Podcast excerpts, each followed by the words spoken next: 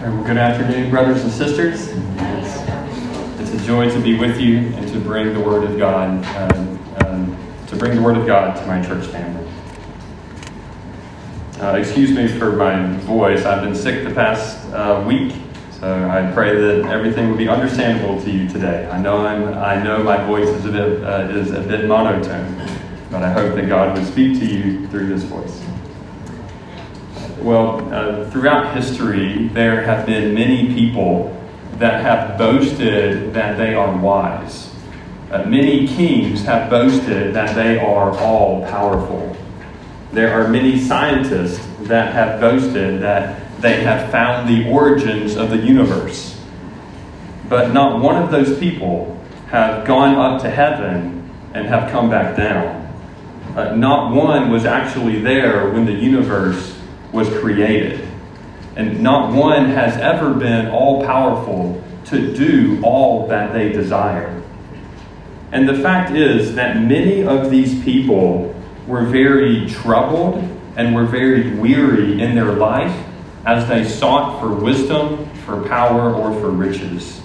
Uh, they often found no lasting satisfaction and no meaning in life. And coming face to face with our limitations, can really cause us to be weary. Um, even if you know that you are not so smart or that you're not all powerful, uh, still our struggle to know how to live in this world can still drive us to despair. But our wants, our, our, our, our, our, our limitations, our deficiencies in life, they should cause us to look to the one that has no limitations. And the main idea of today's sermon is this Our great God provides a refuge for weary people in Christ, so seek to honor him. Our great God provides a refuge for weary people in Christ, so seek to honor him. Well, last week, Pastor Andre uh, taught us about the fool and the wise from the book of Proverbs. And this week we are continuing in the book of Proverbs, but we're just focusing on chapter 30 and just on verses 1 to 9. Uh, before jumping into chapter 30, uh, let me just point out one useful way to use the book of Proverbs. There are 31 chapters in the book of Proverbs, one for each day of the month. So instead of taking a few minutes and scrolling through social media, I encourage you each day to read the proverb that corresponds to that day. Uh, it only takes about three minutes to read one chapter of the book of Proverbs. Today is the 12th, so today you could read Proverbs 12. And this would be a good way to hear the wisdom of God daily. Well, now let's look at chapter 30. And chapter 30 is really a mini book within the book of Proverbs. It's broken up in this way verses 1 to 9 are um, verses 1 to 9 give an introduction. Verses 10 to 31 are the body, which gives uh, many proverbs, and interestingly enough, many of those proverbs relate to wildlife. So if you're interested in wildlife, read the whole, uh, read, read all of chapter 30. And then the last two verses, 32 to 33, give a conclusion that calls the reader to not be a fool. Look now at verse 1. Look at verse 1. It says, The sayings of the sayings of, um, um, of Agur, son of Jakeh, and inspired utterance, this man's utterance to, uh, uh, uh, to Ithiel. Well, most of the Proverbs were written or compiled by King Solomon, but chapter 30 is unique. It's written by some guy named Agur. Now, we don't know who Agur is, and we don't know who Jakeh is, and we don't know who Ithiel is. It's, I, I think that Ithiel was maybe Agur's son, since many of the Proverbs were written from a father to a son, but we really don't know. Now, if we're not told who these people are, then it's not important for understanding what God wants us to learn from this chapter. But there is one thing that verse 1 tells us uh, that's very important there. It's that these writings are inspired. The Holy Spirit of God spoke through Agur, and he speaks to us today through these verses. So let's hear this word of instruction. So, point one, point one I take from verses 1 to 4 is who are we compared to God? Who are we compared to God? Look again at verse 1. Agur starts out speaking to God, and he says this I am weary, God, but I can prevail. Surely I am only a brute, not a man. I do not have human understanding. I have not learned wisdom, nor have I attained to the knowledge of the Holy One. Verse 1 says that he's weary, he's tired, he's spent all of himself. What is he weary from? Oh, he's weary from searching for understanding he has searched for understanding, but he feels like he has that uh, that he has not been able to find it. So we should ask, well, how is it that someone who has no understanding, someone who has not learned wisdom, how are they writing a proverb? I mean, who would want to listen to the proverbs of the stupid? Uh, we is is is Agur actually dumb, like he says he is? Well, no. Uh, it's evident from Proverbs 30 that Agur is actually very wise. He has great insight into life, and he also knows how to communicate that wisdom to other people. But in verses 1 to 4, we see that Agur doesn't presume to be wise. He does not boast in his wisdom. He's taking the advice from Proverbs chapter 3, verse 7 Proverbs 3, verse 7. Proverbs 3 7 says, Do not be wise in your own eyes, fear the Lord and shun evil. So the author is, per- is putting 3 7 into practice. He is not being wise in his own eyes. He refuses to take pride in himself and to promote himself as a wise person. But, but why? Why is he doing that? It's because he sees his lowliness and he sees his lack of understanding compared to the greatness and the wisdom of God. In this, Agur is actually showing that he is uh, that he is really a wise person. He says that I don't have knowledge, I don't have wisdom, but there is one who does. A truly wise person sees that God is the source of perfect wisdom, not themselves, and they point people to that God. A truly wise person sees that God is the source of perfect wisdom, not themselves, and they point people to the all wise God.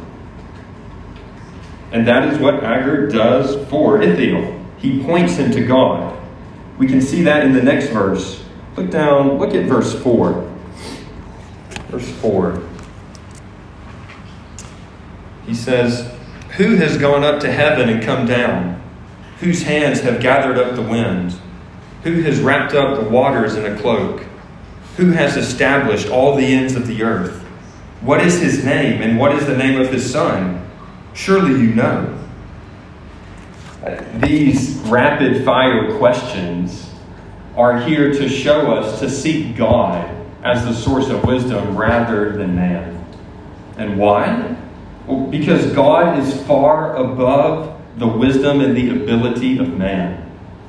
Now, the author is not simply trying to make us feel small by these questions. That is not his primary intent, though that may certainly be an effect of the questions.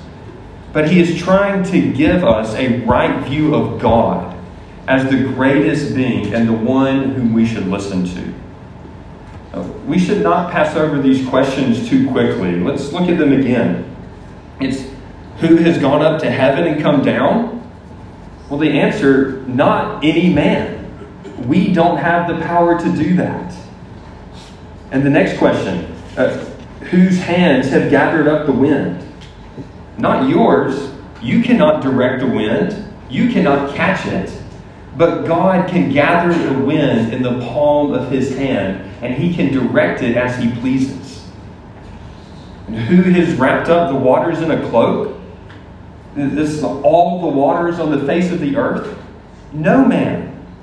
We can barely even wipe up one cup of spilled water on the ground with a rag. But God can wipe up all the water of the earth in a cloak. And who has established all the ends of the earth? Well, not man. We did not even exist when the world was created. But the eternal God created this world simply by speaking it into existence. And then look at those last two questions. What is his name? The answer Yahweh. This is the God of the Bible. And what is the name of his son? Well, I know many of you want to say Jesus right now, Miss Kim, thanks. Uh, many of you want to say Jesus. Uh, well, well, we'll get to that later in the sermon. But in the context of the Old Testament, the, the, the, uh, the answer that the author has in mind is Israel. In Exodus chapter 4, verse 22, uh, God called the people of Israel uh, his son. Uh, Israel was chosen by God, and he called them to be obedient to him as an obedient son follows his father. So, what's the point with these last two questions of what is his name and what is the name of his son? The point is that Yahweh, the personal God of the Bible, the one who loved Israel as his son, this is the true God who is the source of all wisdom. So that means that seeking wisdom apart from seeking the true God of the Bible is useless. To be wise is to know the God of Israel. It's to know him and it's to listen to him. These verses are not teaching that there's just some general God up in the sky that is bigger than us, and so we should think of ourselves as small and as nothing in comparison to this uh, general idea of God. No. These verses call us to look to Yahweh, to look to the living and true God, the one who has revealed himself to us through the Bible. We should look to the true God for wisdom. Without the knowledge of God, the true God of the Bible, uh, people may learn how to live in this world and to make profit and to work and to be successful in the eyes of man. But that is not enough. Because we have souls that will last for eternity. Our life here on earth is actually just a small fraction of our life. It will continue after death. So, to be wise, you must know the answers to life's biggest questions. It's uh, where did I come from? Why am I here? And where am I going? And we cannot find these answers on our own. We cannot find these answers only through science and technology or through some philosophy. These answers must be revealed to us by a living God. But, friends, we do not have to be weary in our search for these answers because there is a God and we can know His name. His name is Yahweh. He has revealed Himself to us. Um, I serve as one of the pastors of this church. Uh, but before serving full time as a pastor, I was a university professor. So I have a PhD. Now, I'm not a very useful kind of a doctor. Sometimes people say, Oh, Dr. Carroll, I, I can't, when you're sick, I have no idea what to do for you. I'll say, Go talk to my wife. She's the nurse. Uh, I, I do have a PhD in computational fluid dynamics. It's really pretty useless. Um, I did work at university for six years. And I met a lot of educated people uh, throughout my years in the university world. And many of them uh, had this idea that religion was uh, only for uneducated people to help us uh, to help us answer questions that we can't answer on our own. Uh, but I observed that most educated people, without knowing Yahweh, uh, they have no trustworthy answers to the origin of life, the meaning of life, and the end result of life. Uh, even their best discoveries are only finding what God has already created.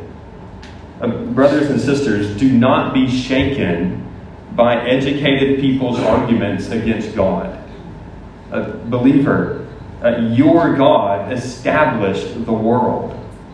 God is trustworthy, and there is no scientific discovery, there is no philosophy that will ever disprove him.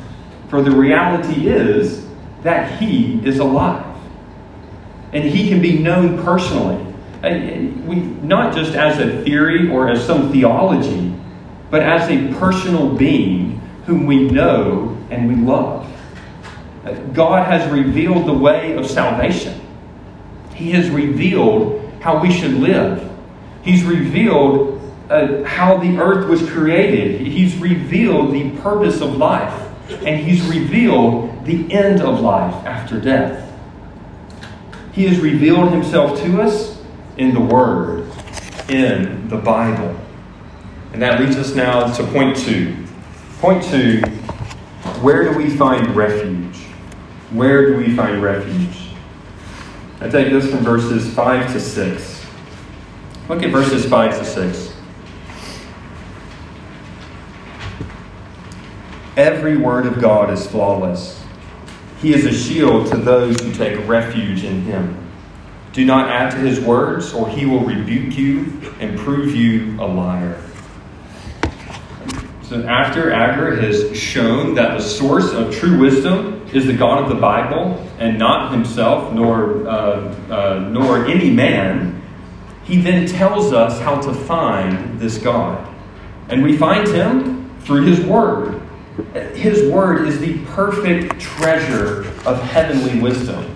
And it's here, it is in the Bible. Uh, we should devote our time to read this book. Uh, we should listen carefully to the preaching of God's word.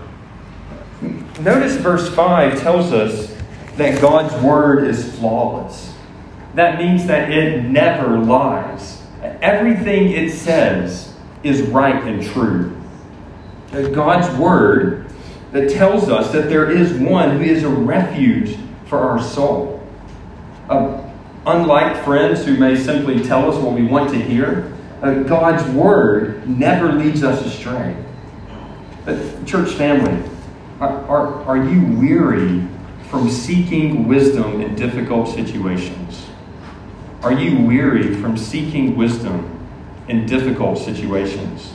I, I know that many of us face many complex situations where we need the wisdom of God. And if that's you, then listen carefully. Uh, if that's not you, you should still listen carefully because I'm sure you will face a complex situation soon. We all do. Uh, notice this progression that the author has gone through in um, so far in verses 1 to 5. He starts out saying that he's weary from having found no wisdom in himself. He then has looked to the true God in verse 4 as the only source of wisdom. And then in verse 5, he declares that God's word is flawless and that through the Bible we can find and know God who is a refuge, a protection, and a rest for our weary souls. So, are you weary from trying to find wisdom? Brothers and sisters, do not despair, for there is wisdom from God. And God cries out to us. A wisdom is calling out to us. There is a refuge for your weary, worried, and even your confused soul. You may be confused about a situation and at loss about what to do. But, fellow believer, remember that you are never abandoned by Christ. He lives with you through the presence of His Spirit. God is near to His children, and we see that perfectly in Christ. Uh, God came to us as a man, the man Christ Jesus, to save us. He gives us His Holy Spirit now so that He is not just near us, but He lives in us. And then God speaks to us through His Word. So seek the flawless Word of God to find refuge for your soul. But also, if you're needing wisdom on a particular situation, I also encourage you to talk to other mature believers in the church. Uh, talk to your pastors. Uh, even if it seems like a very small issue and you're worried about bothering them with this issue, uh, don't worry about that. Uh, by God's grace, we have five pastors here in the church. We're a pretty small church. Uh, we can be knowable. We can talk to you. We love to give counsel from God's Word. Uh, just this past week, Andy and I were faced with a hard situation, and we called Pastor David, and we talked with he and Chris, and we're asking their advice on the matter. The pastors are gifts from God to the church to, to, to help guide us to know how to understand how to live out God's word and how to apply God's wisdom in difficult situations. When I look at verse 6, look at verse 6.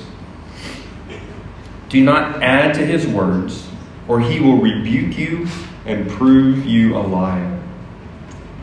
And this warning is actually quite fitting as we uh, seek advice and wisdom, because we can often add to God's word. Uh, adding to God's word oftentimes simply begins just by uh, just by not even knowing God's word or just by ignoring it. So if you don't ever go to it, then you end up making up your own ideas or listening to, that, to the ideas of others and following them as the source of authority rather than God's Word. Or it starts with you thinking, okay, well, yeah, I've read the Bible before, I'm reading it, but it's just not sufficient to really help me know what to do. But and, and so then we take our thoughts or the thoughts of others and we treat those additions like the authoritative, like the authoritative Word of God. But God's Word is sufficient.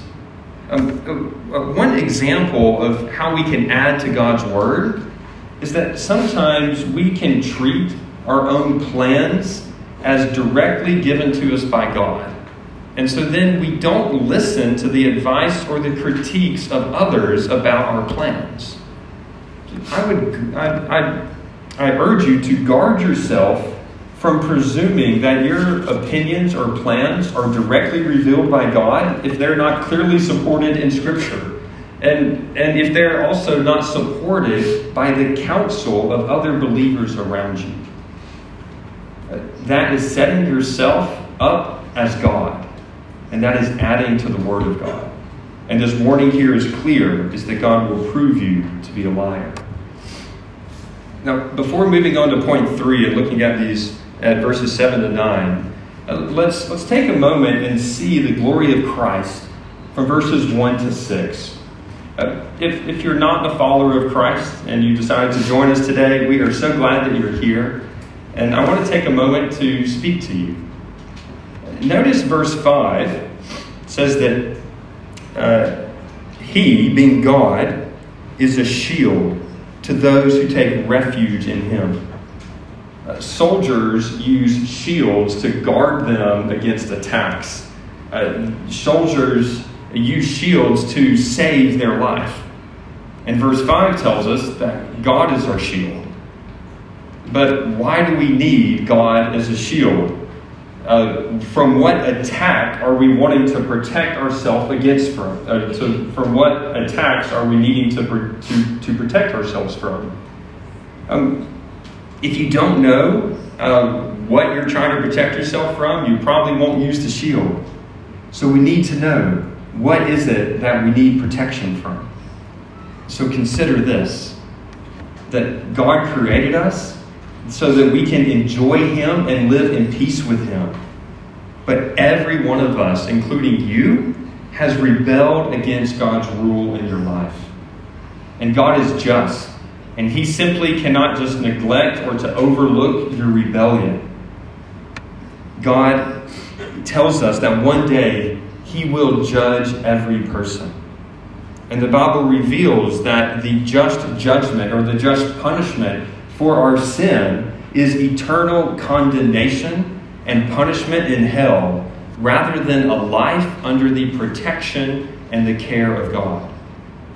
And that should cause you to be weary. It should cause you to be burdened. And you need a shield from the punishment of your sin, the punishment of God on a guilty sinner. But thanks be to God in that He is merciful And He has made a way for us to be protected from the condemnation of sin and to be restored to a life of peace with Him. And that way is not through our own efforts. It is not through your own struggles to try to be good enough. It is not through your own wisdom. But that way is only found in Christ. So, who is our shield? It is Christ. Uh, consider the questions at verse 4 again in Proverbs 30. The, that last question in verse 4 it says, What is his name and what is the name of his son? Well, the name of the perfect Son of God is Jesus. Israel failed as the Son of God, but Jesus, the eternal Son, never once sinned. His righteous life becomes our shield and the way to heaven. And who has gone up to heaven and come down? Well, not any normal man, but Jesus has. Uh, look over at John chapter 3. John chapter 3, verse 13. This is in the New Testament when Jesus is speaking to a man named Nicodemus. In John 3, verse 13, Jesus says, No one has ever gone into heaven except the one who came from heaven the Son of Man. The Son of Man, he's referring to himself. Jesus, the flawless Word of God, he came from heaven and he lived a perfect life. And because he loved us, he gave his life as a sacrifice in place of sinners. But he didn't stay dead. He rose from the grave and he is alive today. He reigns on his throne. And in verse 15, just, just two verses after that, in John, in John 3.15, it says that he did this so that everyone who believes may have eternal life in him. Trusting in the sacrifice of Christ protects you from the penalty of sin. It gives you everlasting life. Trusting in Jesus is the only way to know Yahweh for Jesus is the, is the image of the invisible God. Trusting in Jesus is where we find the meaning of life. And it is where we find hope for having everlasting life with Him. So if you have not yet turned from your sin and placed your full trust in Jesus for salvation, then I encourage you to not delay in making that decision. For in Christ you will find refuge for your weary soul. You will find refuge from the power of sin. If you need to know more about what it makes to, uh, about what it takes and what it means to make that decision, please come talk to me or talk to any member of the church after this service. We'd be more than happy to talk to you more about that. Let's now look at point three from verses 7 to 9. Point three what do we desire? What do we desire? So in verses 7 to 9, we have a prayer from Agur when prayers are quite rare in the book of Proverbs. Look at that prayer. Two things I ask of you, Lord. Do not refuse me before I die. Keep falsehood and lies far from me. Give me neither poverty nor riches, but give me only my daily bread. Otherwise, I'm, uh, otherwise, I may have too much and disown you and say, Who is the Lord? Or I may become poor and steal, and so dishonor the name of my God. Does this prayer reflect the desire of your heart? Let's, let's look at those two requests that he gives in this prayer. The first one is to keep falsehood and lies far from me. Uh, he desires to not listen to lies, and he also desires to not speak lies. Uh, falsehood is a poison. So be careful about the voices that you listen to. Uh, be careful about the sources of entertainment that you consume because they do teach you. Are those sources of entertainment that you watch or that you listen to that you hang around, are they full of lies? Are they full of, the, of, of ways of life or, or um, of advice that are contrary to God's word? Don't be deceived. Consuming lies will turn you into a liar you will slowly be turned into someone who claims to follow Christ, but you actually don't. And also, to keep falsehood far from us means that we desire to not just listen to lies, but also to not speak lies. Uh, brothers and sisters, if you often lie to cover up your sin or to try to make yourself look good, uh, know that you are not escaping the guilt of that sin. For the Holy Spirit will move your conscience to condemn you. Uh, lying does not cover the shame and the guilt of the wrong that you do. It, you, you try to hide it, but it only brings deeper regret as the Holy Spirit presses in on your conscience that you're a liar. Church family, there is freedom for the Christian to not lie.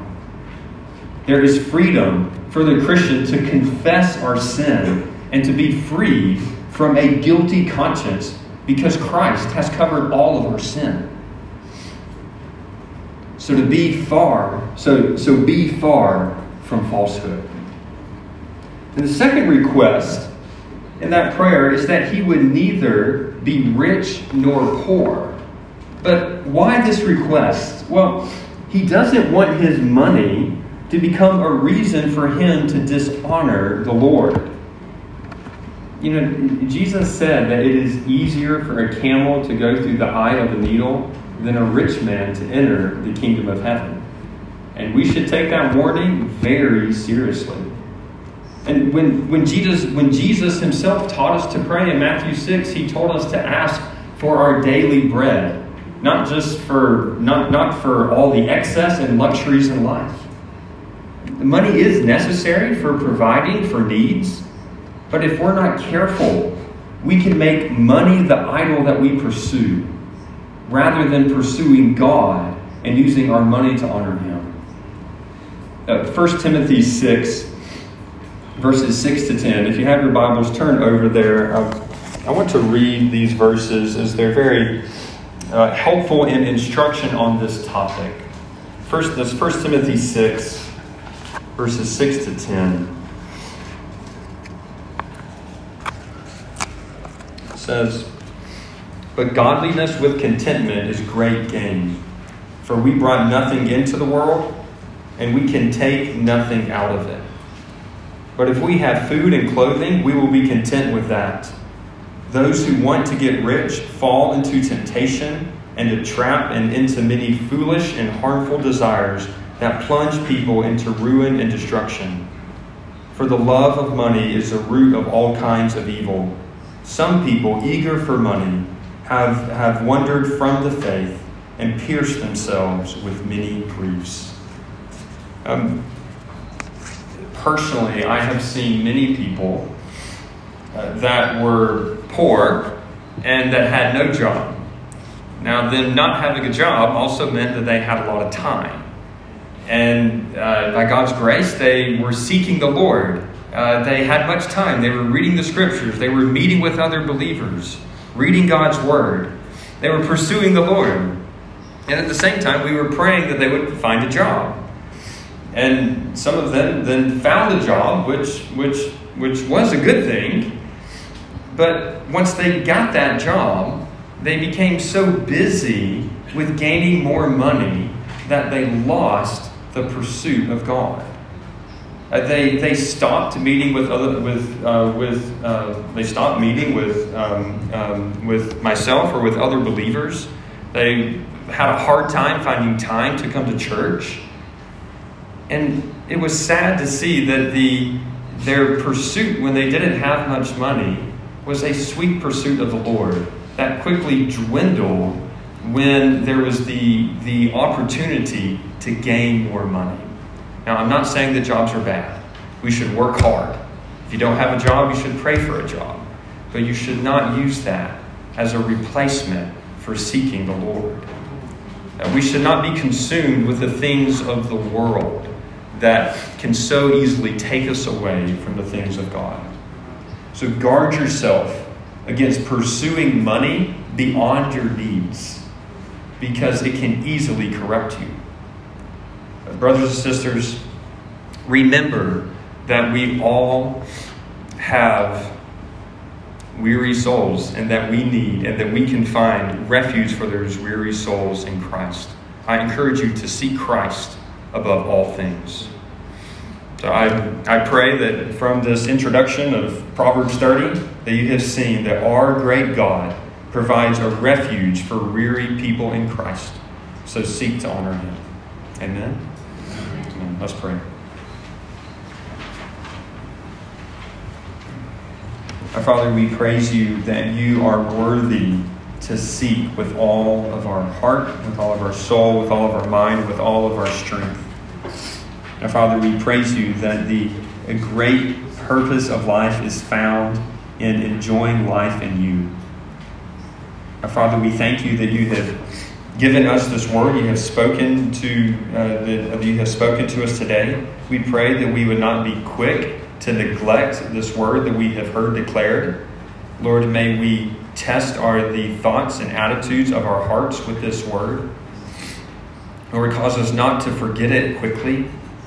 And Lord, cause us to take time throughout the week to uh, set time to set time aside to read from the book of Proverbs.